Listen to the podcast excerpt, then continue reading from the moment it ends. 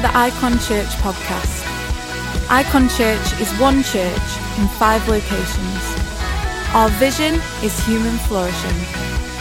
We pray that this podcast helps you to flourish in life. For any more information about IKON Church, log on to our website at www.ikon.church. We hope you enjoy this podcast. And while they head out, church, I'd love us to stand to our feet. And uh, it's my privilege to welcome tonight's speaker. He'll introduce himself and what he does, but uh, I, would love us to give a huge IKON welcome to Joe as he comes to bring the word. Come on.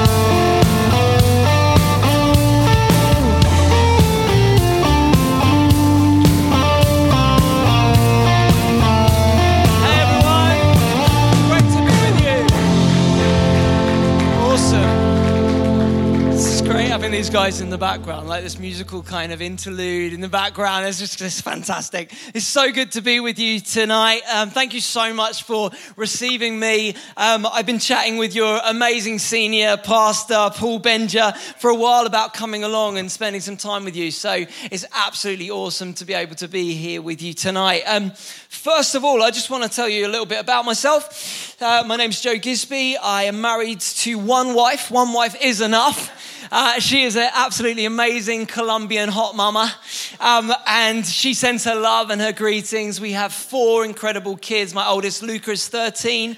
Then my daughter, Eliana, who's actually up here with me. Um, she was with me this morning at a church in Southwell, Riverside Church. We had an awesome time this morning. She sends her love as well, but she was just spent. She was like, Dad, I do not need to hear you speak again today. I've already heard you speak twice. That was enough. Um, so, and then we have um, Zion is eight, and then Seth, our youngest, is five. So 13 is our oldest, down to our youngest five. So I have literally not slept in 13 years.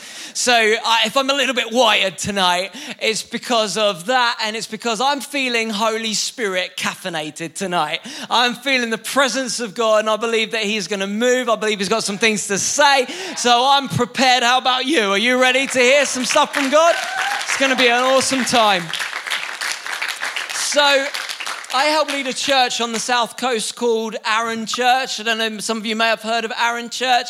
a church in a place called Littlehampton. We are responsible for a little event down there called the Big Church Day Out. Um, and also, many years ago, our little youth band who were playing when I was 13 years old decided that they were going to like take their music to, around the world. And, um, and the rest is history. Delirious was formed and they took music day to the ends of the earth. So I grew up in that atmosphere atmosphere, and I'd love to tell you a little bit more about that in a while. I get the incredible privilege of being the assistant associate leader of that church, and they send their love and their greetings to you. We're praying for you guys and believing that God's got amazing things for you. And I also have the privilege of leading an organization called Links International. Have any of you heard of Links International? Anybody? Awesome. So we are we're all about confronting poverty, creating potential. We work into 60 different nations around the world. Please do feel free to take a seat.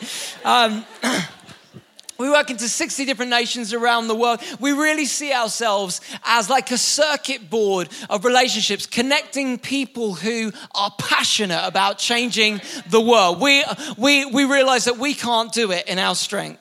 And so, our message right from the very early days, back in the late 90s when we began, was not please come and help us change the world. Our message was always how can we help you to change the world. If you are a follower of Jesus, if you have bought in to the mission and the movement of Jesus, you do not want to just give a check to a charity. You want to be part of the solution. And I believe that as the church of Jesus Christ, that we are being called like nev- never before. In our generation, we are being called to be a people who will roll up our sleeves and get our hands dirty and actually get out there and make a difference. The world does not need a whole load more charity the world needs the church to be the church. Amen.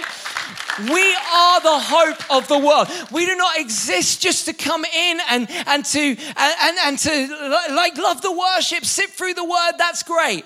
But how many of you know we're called to make a difference Monday through to Saturday? We're called to make a difference out there in the world. And so we believe in partnership. We believe in connecting people up and together changing the world. I just want to show you a, a short video, okay?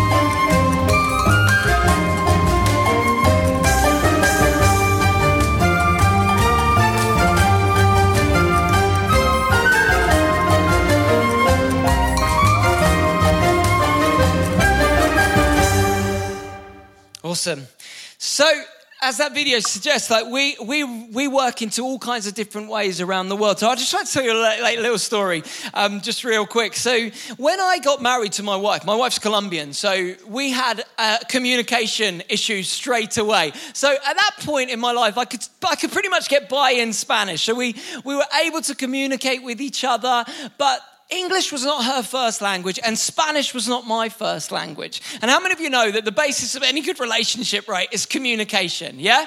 So, anybody in this place ever read like the, the, the classic Christian book? This is like pre marriage counseling standard fair reading that you have to read the five love languages by gary chapman. Anybody? Anybody in the house read that book? Okay awesome. So the basic premise is that there are five languages that we connect with each other on. And those are let me see if i can remember these. So there is uh, there's there's quality time acts of service um, words of affirmation um, physical touch and gifts. I heard an amen when I said physical touch, right? I mean, like, so, so our, so, so our, our, our female sisters, right? They, they seem to be a little bit more bilingual in their, in their love languages. They seem to have a few more different languages under their belt. Guys, basically, our love language, we have three. We have three love languages. If you want to understand men, it's really simple. Three love languages: physical touch Words of affirmation, say nice stuff about us and touch us again. That's the third one, right?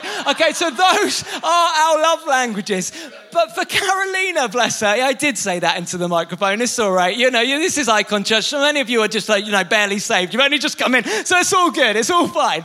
Okay, so um, for Carolina, she grew up with a mum who served in all kinds of amazing ways. So acts of service are really important to Carolina. But I didn't get this. I didn't understand this. I mean, I was 20, she was 19 when we got married. We were super young. I would not advise this to anybody, but we were really, really young. We were in love. I'd met her and I knew I wasn't going to meet anybody as amazing as Carolina, so that was it. So we got married really young.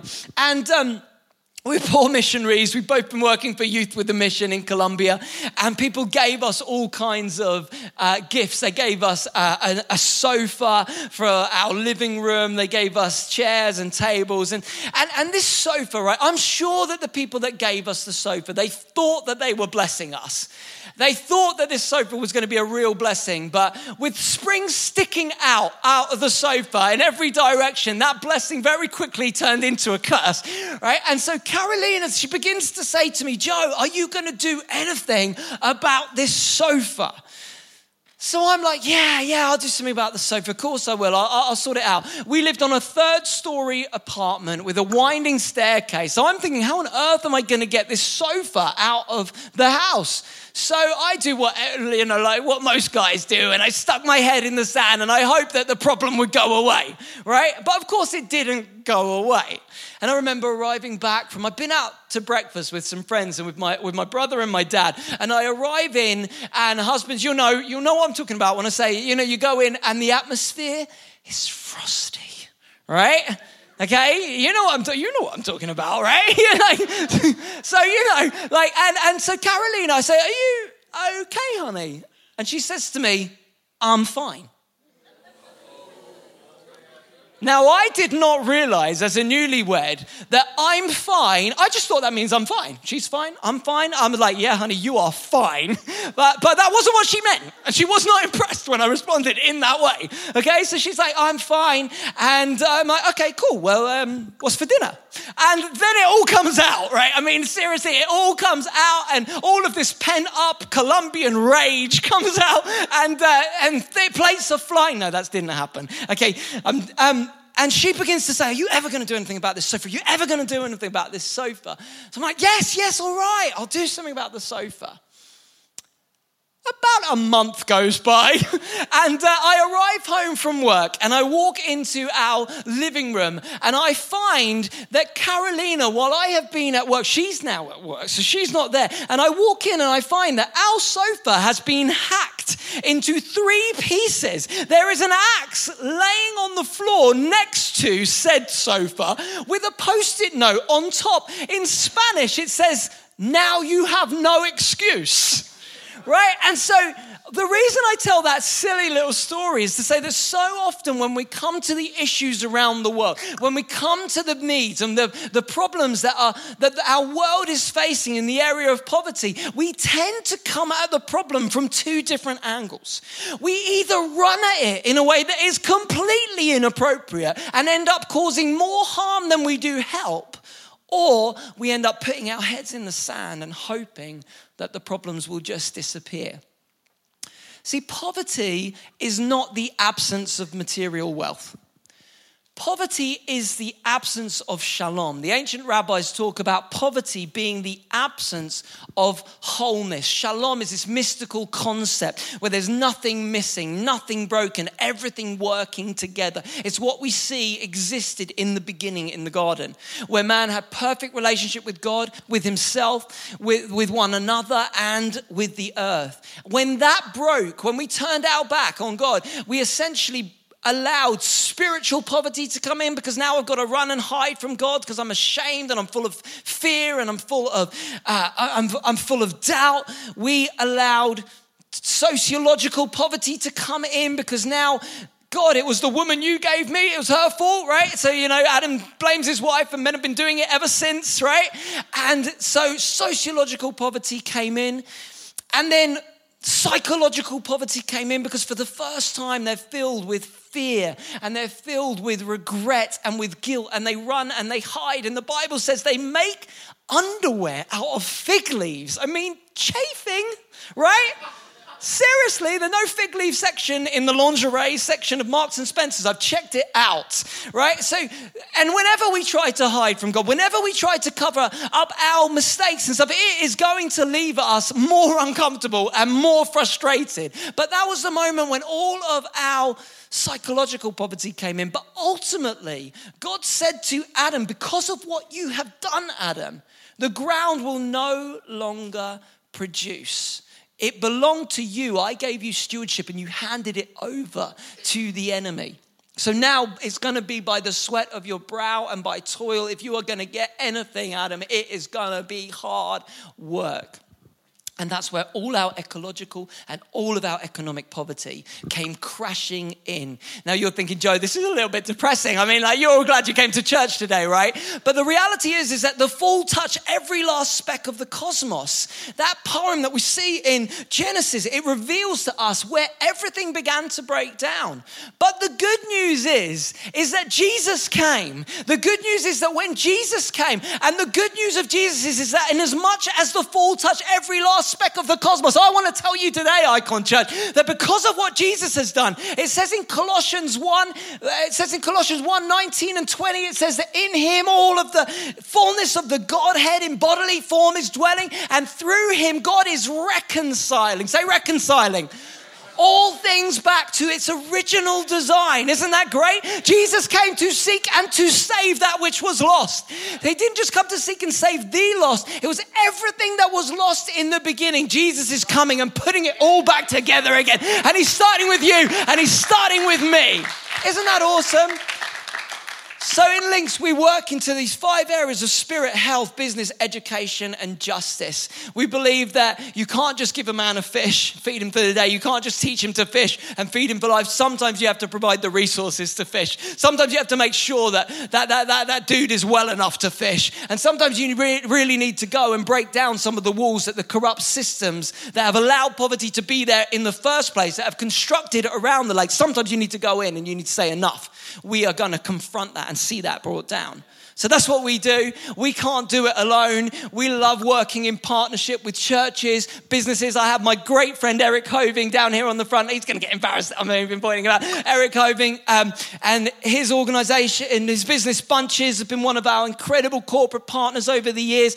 And I just want to say to you tonight, we need you. We need the church to become the church and to step up and to make a difference in the world. We are the only generation to reach this generation generation, and there's a lot of work to be done. Okay, so we would just want to say, some of you, you might you might be able to come on a team somewhere. Some of you, you might be able to pray, and I would say, thank you so much. Please pray for us. We need you to pray for us. Some of you might feel like you can give, and I would love for you to have that opportunity.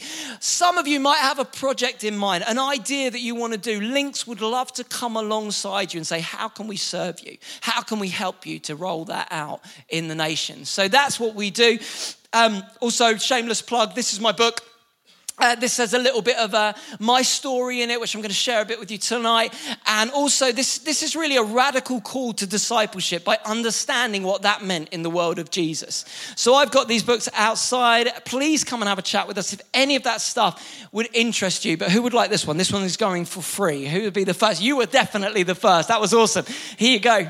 God bless you. That's amazing. Okay, who's ready for the word of the Lord? You ready, ready, ready? Okay, let's go for it. So, um, if you've got your Bibles, if you could open them up to, if you have like an old school Bible, I'm going old school today because uh, my kids have broken my iPad. so, um, if you've got your Bibles, if you could open them up to, where is it? Where is it? Where is it? Somebody's stolen it from my. Luke chapter 5, and I'm going to start in verse 1. Give me an amen when you've got there. Luke chapter 5, verse 1. You got it? Okay, here we go. Verse 1.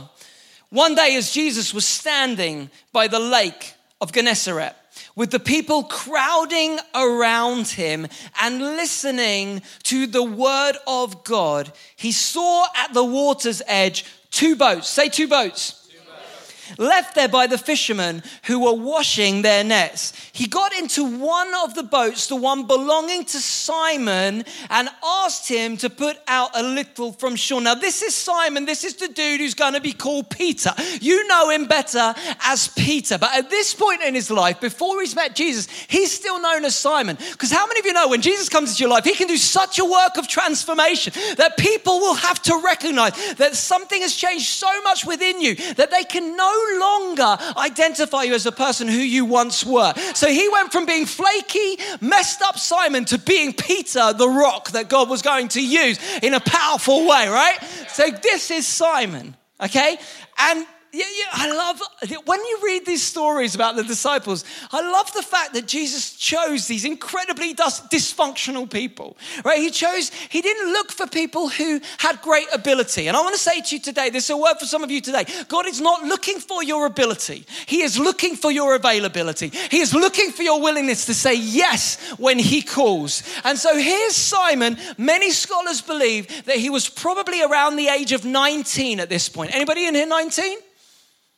I'm not holding my hand up because I'm 19. I couldn't get away with that. None of you are going to believe me, right? Okay, so he's probably around the age of 19, most scholars believe. And he's probably the oldest out of the group that will be known as the disciples of Jesus. But this is the very first time that we see that he meets with him. And so Simon.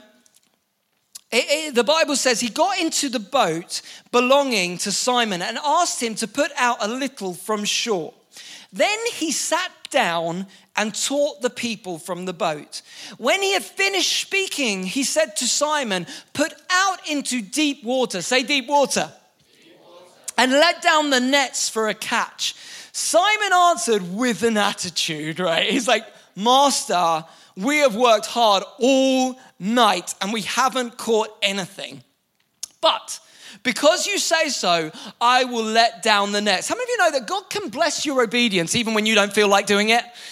You know what? You know, I don't have to feel like going to the gym to get the benefit of the workout. I don't have to feel like eating my greens for those vitamins and minerals to do me good. You know, you don't even have to feel like coming to church to be blessed today. How many of you, and, and, and Nathan, you look forward because otherwise they're not going to respond. How many of you didn't feel like coming to church tonight? I mean, it was pouring with rain, it was cold, it wasn't nice. Did any of you not feel like coming to church tonight? Okay, I'm going to talk to the honest. You, you carry on polishing your halos over here. I'm going to speak to the honest people in the place. How many of you did not feel like coming? You are probably going to be the people that will get the biggest blessing tonight because there is something called the sacrifice of praise where God steps into those moments and does something amazing in our hearts when it's the last thing that we want to do, right? We don't have to feel the, the, the desire to do something to get the benefit from it. It goes on. And it said, and, and aren't you glad that he said, but because you say so, because Jesus, you say so, I will let down the nets. When they had done so, they caught such a large number of fish that their nets began to break. So they signaled their partners in the other boat to come and help them. And they came and they filled both boats so full that they began to sink. When Simon Peter saw this, he fell at Jesus' knees and said, Go away from me, Lord. I am a sinful man. What I want to talk a little bit about tonight is the subject of going into deep water.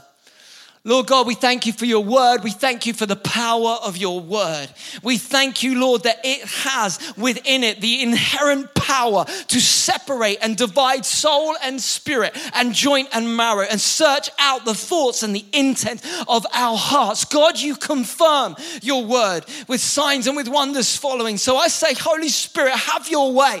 Do what you want to do this evening, Lord God. Would you put me on like a glove and speak what you want to speak, Lord God? And silence me so that you can speak, Lord. The last thing that we want to do is go out of this place just with some more information. Lord, we want to go out of this place with revelation because revelation transforms us from the inside out. So I say, God, would you speak tonight? Word of God, would you speak in Jesus' name? And all God's people said, Amen. Amen. Say to the person next to you, you're on the edge of a miracle. Say to the person on your other side, your second choice neighbor, say, but there is a catch. There is a catch. I love this story in the scriptures. I feel like there's amazing things around this that the Holy Spirit wants to teach us. First of all, I want us to look at the conditions in this story. Okay, so the conditions of this story is, is that Jesus' ministry is growing. There are people gathering around him, so much so that people who need to get before Jesus aren't able to get before Jesus. I don't know if you've ever felt like there's so much stuff around Jesus. You know, I, I just want to get to you, Jesus, but it feels like there's just so much junk in the way. There's so much stuff that, that stops me from really being able to get to you. And here we have the Word of God wrapped in flesh, Jesus Christ, the Son of God. And He has a need in this moment. He needs to get the word out that he is to the people that have come to listen to him. And so the people are frustrated and I'm sure there were many people that wanted to go home. But how many of you know so often God uses discouragement and frustration to see how hungry we really are for Him? There was another moment that four guys brought uh, uh, one of their friends on a stretcher before Jesus, and they arrive at the place where Jesus gathered. And again, there's so many people around that they're not able to get before Him. And so they could have thought, well, it must not be God's will. How many of you ever feel like that? You know, like you feel like you want to get to Jesus, but it feels like there's stuff in the way, and you just think, well, it must not be God's will to touch me today. It must not be God's will to do something. Aren't you glad that those guys didn't take that as their attitude? And in that moment, they did not let their discouragement stop them in their tracks. They used that discouragement to take them to a whole other level. And they went to a whole other level geographically, they went to a whole other level in their physicality, and they broke down the barriers that stood in the way of their encounter with Jesus. Sometimes we have to say, I refuse to let that stop me. I am going to reach out. I'm going to grab a hold of the hem of your garment no matter what happens because I know that that is the only place that healing is going to come from. Amen? And so there they are. And so there's frustration in the air. And here we have Simon Peter, James and John, Andrew. They've been out all night fishing and they have caught nothing. Have you ever been in that place where you feel like you fished all night and you caught nothing? You've given it your best shot. You've tried with all of your might to do something and, and, and it's just not worked out. And I'm sure that in that moment they were tired. The last thing that they wanted to do was to launch out into the water again. In fact, the Bible says very clearly to me that their boats were dry docked on the shore. That means that they had cleaned their nets. They had sorted everything out. They're probably thinking, let's go have some breakfast and then let's go to sleep. And along comes this radical rabbi. This radical rabbi with a crowd shows up and says to them, Can you give me a push? Can I borrow your boat? Right? And I'm sure that it was the very last thing that Peter wanted to do in that moment. It was the most inconvenient thing in that moment. And the very conditions around the situation, even geographically, there's nothing that's wasted in the Bible. Okay, I'm part Jewish and I love looking at the layers behind the layers, just like, um, like the guys were talking about earlier. There's so many layers behind Scripture.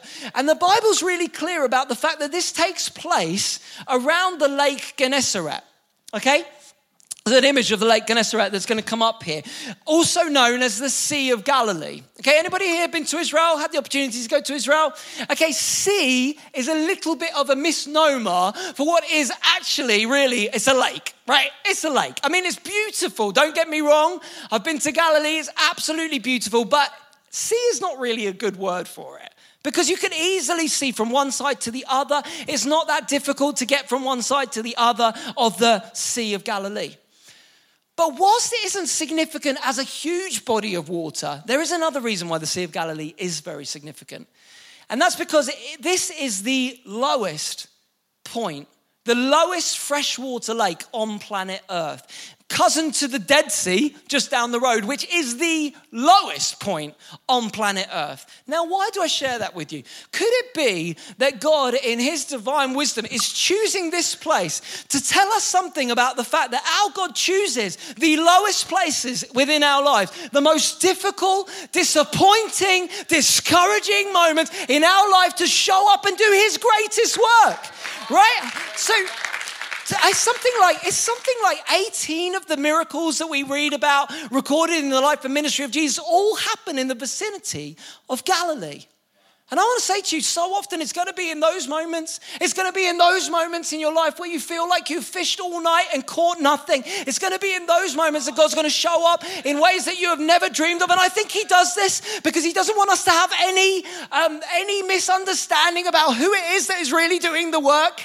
You know, my wife and I, were in 2009, we felt God call us to Colombia to start a church, and we started a church called Mosaic. We were desperate for it to be something that was authentic and real, that reached out, that wasn't just an event, but it was a community that would impact the, the, the city of Bogota. And we did work into the red light district and into the street children um, areas of Bogota. And I won't, I won't lie to you.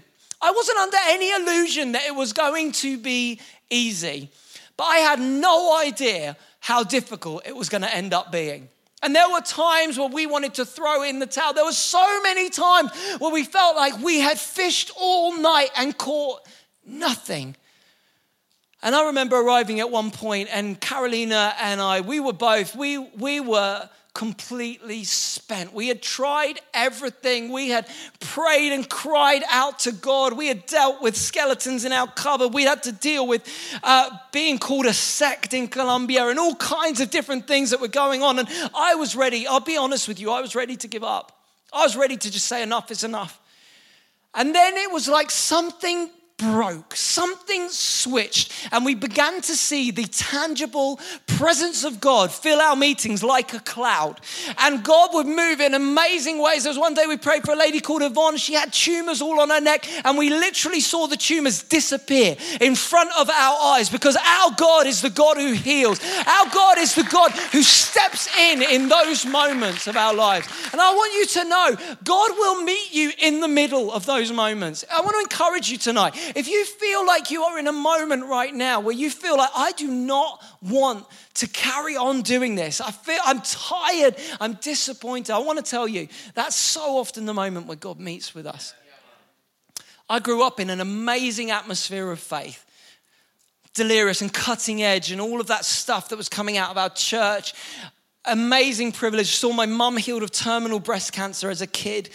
I had an incredible relationship with God as, as, as a really young kid. But then in my teens, our church went through a really ugly split. And when that happened, at the same time as that happening, two members of my family died in a very sudden and traumatic way. I began to experiment with drugs and with drinking way too much. One of my best friends, his parents were dealers in the area where I grew up in. And so we could get anything, we could get absolutely anything that we wanted. I was, I was an overweight kid when I was younger and I wanted to lose weight. And so I began to obsessively diet and obsessively go to the gym. And at first it was great. People were like, oh, this is amazing, Joe. You've lost weight, you're doing well. But very quickly it became really unhealthy. And uh, I began to I, I basically became anorexic. And I went for long, long periods of time of not eating anything, just getting by by getting off of my head on alcohol and by, by smoking way too much dope and popping too many pills. That was the only way I felt like I could get through things. And um, it went on for three years, and it was a living hell. I, I got down to I got down to four stone seven pounds. I was skin and bones. You could count my rib cage everybody thought I was going to die. And I remember like looking for, I remember looking for answers in all of the wrong places. And I, and I tried to look for those answers in, uh, in, in relationships and in looking into Eastern meditation and all kinds of different things, and nothing worked. And then one day, I walked into my bedroom and I was at the end of my rope. I dropped down to four stone, seven pounds, and the, the, the psychiatrist had said, There's no hope. There's nothing that we can do for you. And I remember walking into my bedroom and I, and I, I remember just thinking, well, I know death's not the end. And I just cried out to God for one last time. And I said, God, if you are there, I need you to do something because I don't want to live anymore. And if you don't do anything, then that's then then that's fine. But that's it. Game over. I, am not. I don't. I don't want to leave this place alive. And and I was hundred percent set in my heart and in my mind to end my life right there and then. But I want to tell you, IKON Church, tonight, I still don't really understand all of this. But in that moment where I cried out to God, something much bigger than me came into the room it knocked me to the floor, and I had what I can only say was an out of body experience. And I saw Jesus, and I knew that I knew that I knew that it was Jesus. And I looked into his eyes, and I remember thinking that you see me, you see the depth of me, you see all of the rubbish, and all of the junk, and all of the filth, and all of the lies that I believed about myself, and you love me anyway. You love me anyway. And I, I, will never forget what he said to me. He said, If you will give me your life, I will take you on an adventure that will leave you breathless, leave you wondering how on earth you could live the kind of life that I have called you to live. And I just said, God, I am in. I am in. And it was like waves of liquid love were just hitting against me and washing out all of this rubbish and all of this junk.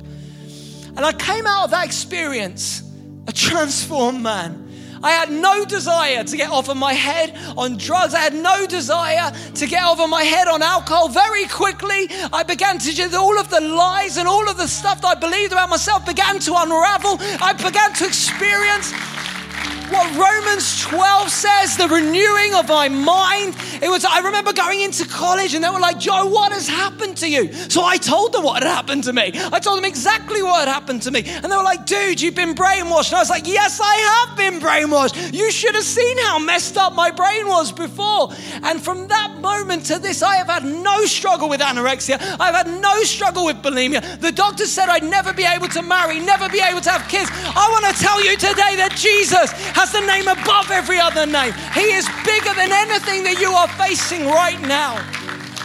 So, IKON Church, this is the challenge. Jesus comes up to you and he says, Can I use your boat? You know, the Bible says there were two boats on the shore that day. And I believe there's a reason why the Bible is clear about that. It's because if Peter had have said no, and let's face it, Peter could have said no, Jesus would have gone right on up to the next boat. Who's to say whether he'd already been to the other boat? And I want to say to you tonight, you have the amazing privilege to choose to be chosen. God has spread the net out far and wide. Will you choose to let him use your boat? And I'm sure, you know, we, I'm sure Peter would have been like, Really? God, you want to use my boat? Why, why, why, why don't you use their boat? Their, their boat is you know, it's better than mine. My boat stinks. Do you realize we, yeah, it's cursed. I mean, we were out all night and we didn't catch anything. And we do this all the time, don't we? We try to lessen ourselves because we think that we are not worthy. I mean, Peter was so dysfunctional. You don't cut off somebody's ear if you've had a normal upbringing, okay? And yet God took him and those other dudes and he turned the world upside down.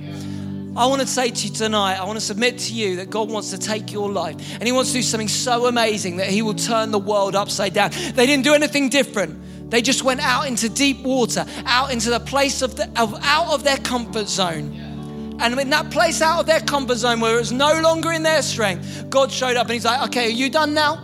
Let me show you what I can do. So, IKON Church, I believe that God's saying tonight, can I use your boat? Because there is a catch.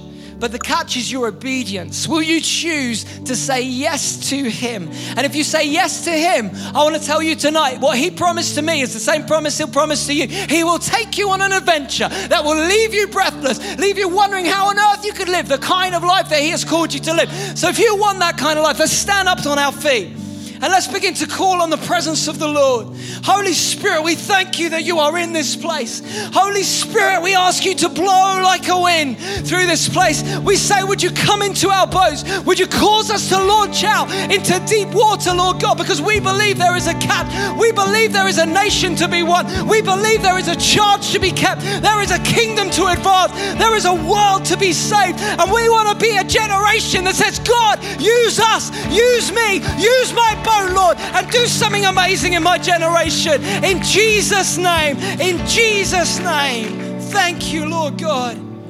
And I realize that maybe in this room there's some of you and you have never let Jesus step into your metaphorical boat. So I want to pray a prayer right now, and I'm going to ask the whole church gathered with me, pray with me this prayer in solidarity for anybody who might be praying this for the first time. For any of you who want to say, Jesus, you know what? I don't know you in that way, but I want to know you in that way. I don't get it in my head, but I can't deny what my heart is feeling. If you want that tonight, then it's so simple. All you need to do is invite Him. All you need to do is say, Yes, you can get in my boat. That's all you need to do tonight. So we're going to pray a really simple prayer, nothing magical about this prayer, but you're just giving permission to God. So I want you to pray this after me Jesus, we invite you right now. Would you come into our lives? You can have my boat. You can have my life. You can have my future. I am sorry for everything that I've done that has hurt you. But I choose from this moment forward to live 100% for you, God. Would you fill me with your spirit? Would you become my Lord and my Savior from this day forward and forevermore? Let's give a massive shout of praise for anybody who has just prayed that prayer. And I'm going to ask you to do something really bold on the count of three. I just want you to put your hand up. You can take it, put it right back down again. But if you feel like God's calling you into that place again, then on the count of three, I just want you to raise your hand.